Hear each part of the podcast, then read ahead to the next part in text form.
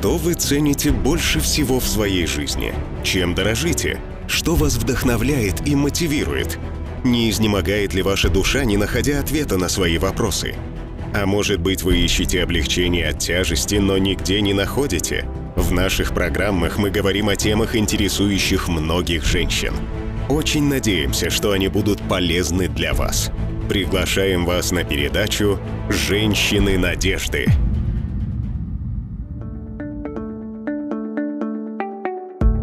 Есть старинная поговорка: «Подкармливаешь простуду, умрешь от лихорадки». На прошлой неделе в эфире нашей передачи «Женщины надежды» мы говорили о высокой температуре. Если вы больны гриппом, то у вас наверняка присутствует высокая температура. Как во всем этом разобраться? Чем же вы все-таки больны? У вас грипп или просто высокая температура? А чем отличаются их симптомы? Мы хотим немного приоткрыть завесу этой тайны сегодня, когда будем говорить о простуде и гриппе. Добро пожаловать на передачу «Женщины надежды». Надеемся, ваша неделя прошла хорошо, и мы рады приветствовать вас на программе. В сегодняшнем выпуске есть всего понемногу: полезная информация, замечательная музыка, сердечные истории и много любви. Скажите, пожалуйста, а кто из нас не страдал от обычной простуды? Она так сильно раздражает даже самую спокойную из нас. Кашель, чихание, головная боль и больное горло. Обычно простуда способна сделать нашу жизнь несчастной, но она не может уложить нас в постель. Об этом говорит мой жизненный опыт. Мы поговорим сегодня не только о простуде, но и о гриппе, и о том, как отличаются их симптомы. Оставайтесь с нами, и, возможно, вы узнаете что-то новое для себя из нашей программы. Во время передачи у вас возникнут вопросы. Напишите нам плюс семь девятьсот двадцать пять триста двадцать шесть двенадцать восемьдесят два. Мы обязательно ответим вам. Просыпаетесь рано утром и обнаруживаете, что ваш нос забит. В горле скребет и, возможно, немного болит голова. Только не это! Вы догадываетесь, что с вами случилось? Вы простудились. Простуда и грипп – это две болезни, с которыми люди сталкиваются повсеместно. Нет ничего необычного в том, что человек переживает по меньшей мере две простуды в год, а иногда даже больше. Другие, напротив, практически не подвержены простудам, и это замечательно. Но большинство из нас жестоко страдают от простуд, и если вы похожи на меня, вам ненавистна даже мысль о простуде. Итак, откуда берутся простуды и каким образом наш организм подвергается их воздействию? Причиной простуд являются вирусы. Чтобы схватить простуду, нужен контакт с вирусом. Вы не можете простудиться, промокнув под дождем или прогуливаясь на улице в холодную погоду, но хотя эти факторы и могут усилить простуду. Обычно вы простужаетесь, если рядом с вами кто-то чихает или кашляет, так как вирусы передаются воздушно-капельным путем. Единственное, что можно сделать, это бороться с симптомами, если в этом есть необходимость. Но все же большинство из нас хотят избавиться от симптомов простуды. Если моя голова раскалывается, но заложен я не могу дышать, я очень хочу облегчить свои страдания. Итак, послушайте, что для этого можно сделать. Во-первых, найдите время для отдыха. Поспите днем, отправляйтесь в постель пораньше вечером, найдите кого-нибудь, кто присмотрит за вашими детьми пару часов. Если это возможно, возьмите выходной на работе и просто отдохните. Ваш организм нуждается в отдыхе, и исцеление наступит как его результат. Во-вторых, пейте больше жидкостей. Это поможет избавиться от вируса в организме, так как он выйдет вместе с жидкостью. Если простуда сопровождается высокой температурой, жидкость поможет избежать обезвоживания организма. Следует пить чистую воду, соки или теплый чай. Ну а в-третьих, если у вас головная боль или высокая температура, примите аспирин или панадол, чтобы облегчить боль и уменьшить температуру.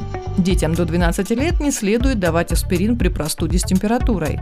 Также, если у вас проблемы с желудком, аспирин может привести к еще большему расстройству, поэтому лучше принять панадол. Ну и в-четвертых, большинство из нас хотят избавиться от заложенного носа, чтобы дышать нормально и получать достаточно воздуха.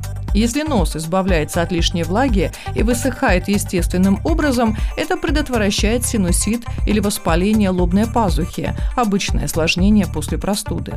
Что мы можем сделать для предотвращения осложнений? В ближайшей к вашему дому аптеке предлагается много средств от простуды, но все же стоит посоветоваться с вашим врачом. Хорошо подышать горячим паром также полезно. Поставьте сосуд с горячей водой на пол, сядьте на стул, наклонитесь к сосуду с водой, накройтесь полотенцем или какой-нибудь одеждой так, чтобы пар поднимался прямо к вашему лицу. Посидите так около пятнадцати минут, вдыхая этот полезный горячий пар. Повторяйте эту процедуру по необходимости. Иногда простуда сопровождается и кашлем. Слизь из носа опускается вниз по глотке, раздражает ее и вызывает кашель. Иногда при кашле часть слизи отхаркивается. Это очень хорошо, так как кашель – это способ, которым организм самостоятельно очищает дыхательные пути от слизи. Чтобы слизь легко выводилась из организма при кашле, пейте больше жидкости, она разжижает слизь. Если вы хотите уменьшить кашель, смешайте мед и сок лимона в соотношении один к одному и принимайте каждые два-три часа по чайной ложке. Если вы простудились или заболели гриппом, нужно сделать все возможное, чтобы не заражать других людей. Как это сделать и вообще возможно ли это? Ну, конечно же, кое-что все-таки можно сделать. Во-первых, мойте руки, так как мы чихаем, кашляем, часто вытираем нос, необходимо чаще мыть руки с мылом теплой водой. Старайтесь не прикасаться к вещам, которыми будут пользоваться и другие. Все советы, которые мы вам давали о лечении простуды, применимы, конечно, и к гриппу, но нужно быть здесь намного осторожнее.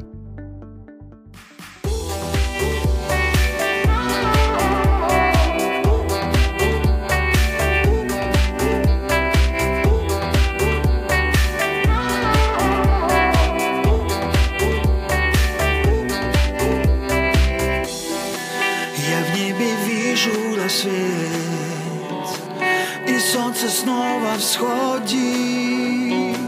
Я улыбаюсь ему в ответ, и теплота приходит.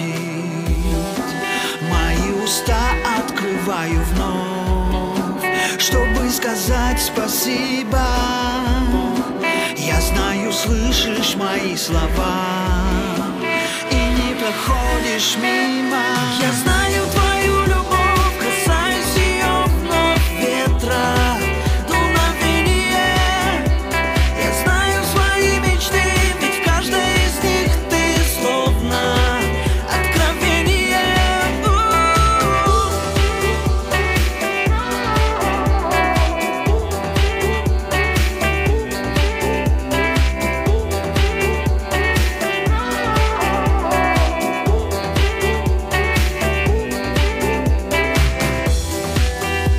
покрывалом укрой меня своею силой свыше. Я буду петь тебе каждый день. Я знаю, ты услышишь. Хочу я быть у твоих ног под силой откровений, чтоб каждый день ты меня берег от боли и падений. Я знаю твою любовь, касаюсь ее вновь ветра, дуновение. Я знаю свои мечты, ведь каждая из них ты словно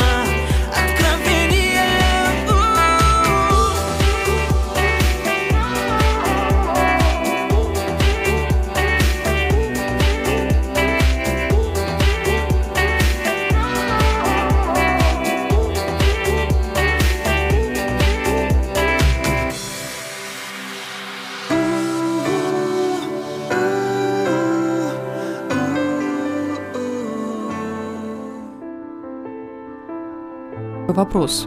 Почему трудности приходят в жизнь невинных людей, если Бог их так любит? Это простой вопрос, но очень важный. Если вы искали ответ на него, знайте, вы не одиноки.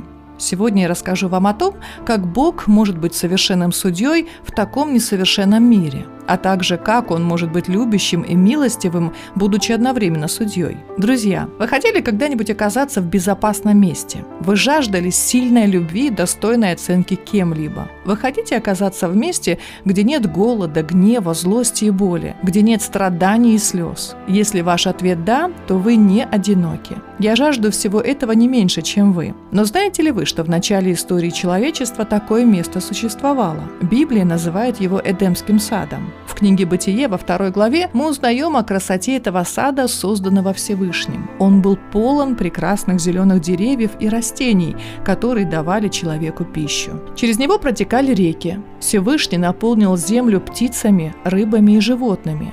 И в этот совершенный сад Бог поместил свое особое творение, которую назвал мужчиной. Его именем было Адам. Бог наделил его особыми чертами характера и желаниями.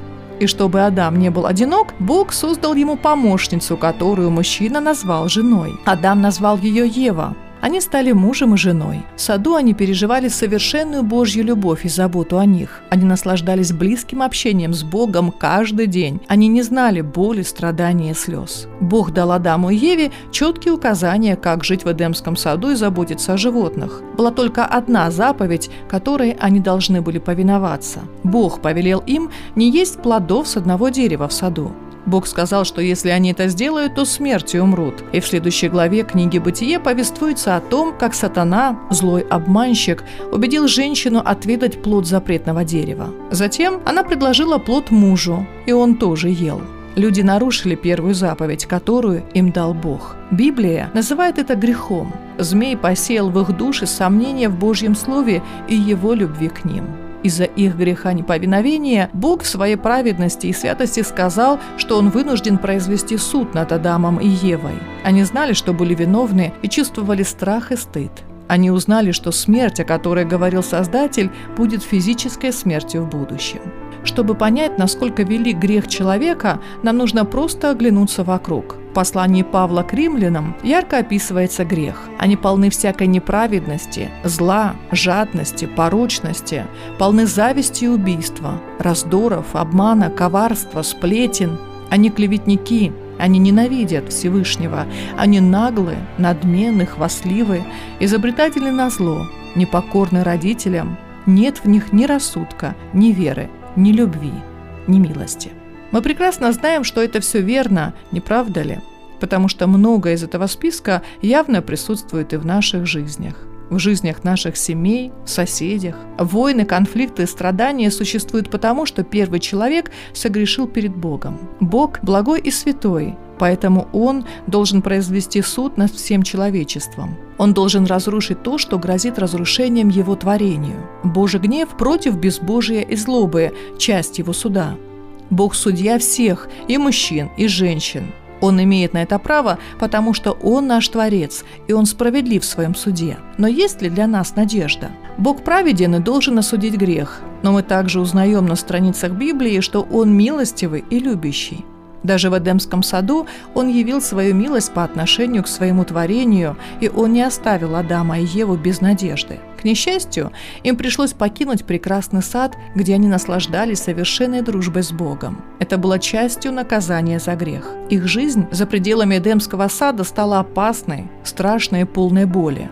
В книге «Бытие» говорится о том, что прежде чем изгнать Адама и Еву из сада, Бог дал обещание человеку и его потомкам, то есть нам. Он провозгласил, что от семени жены произойдет тот, кто сокрушит змея, поразит его в голову. У Бога был свой план.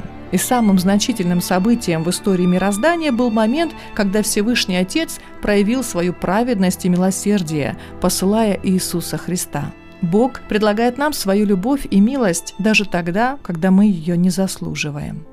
От Адама нам достались грех и смерть, а Иисус дает нам милость и жизнь. Мы снова можем иметь близкие отношения с нашим Небесным Отцом, какие же были у Адама и Евы в Эдемском саду. Но наша жизнь не будет совершенной до тех пор, пока мы, как Его дети, не воссядем с Ним на небесах.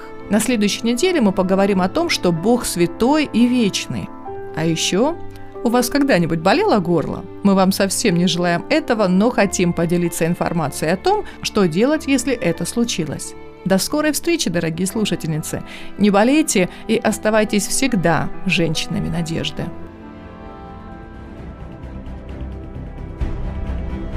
Обязательно напишите нам. Нам важно знать, насколько передача была полезной и интересной.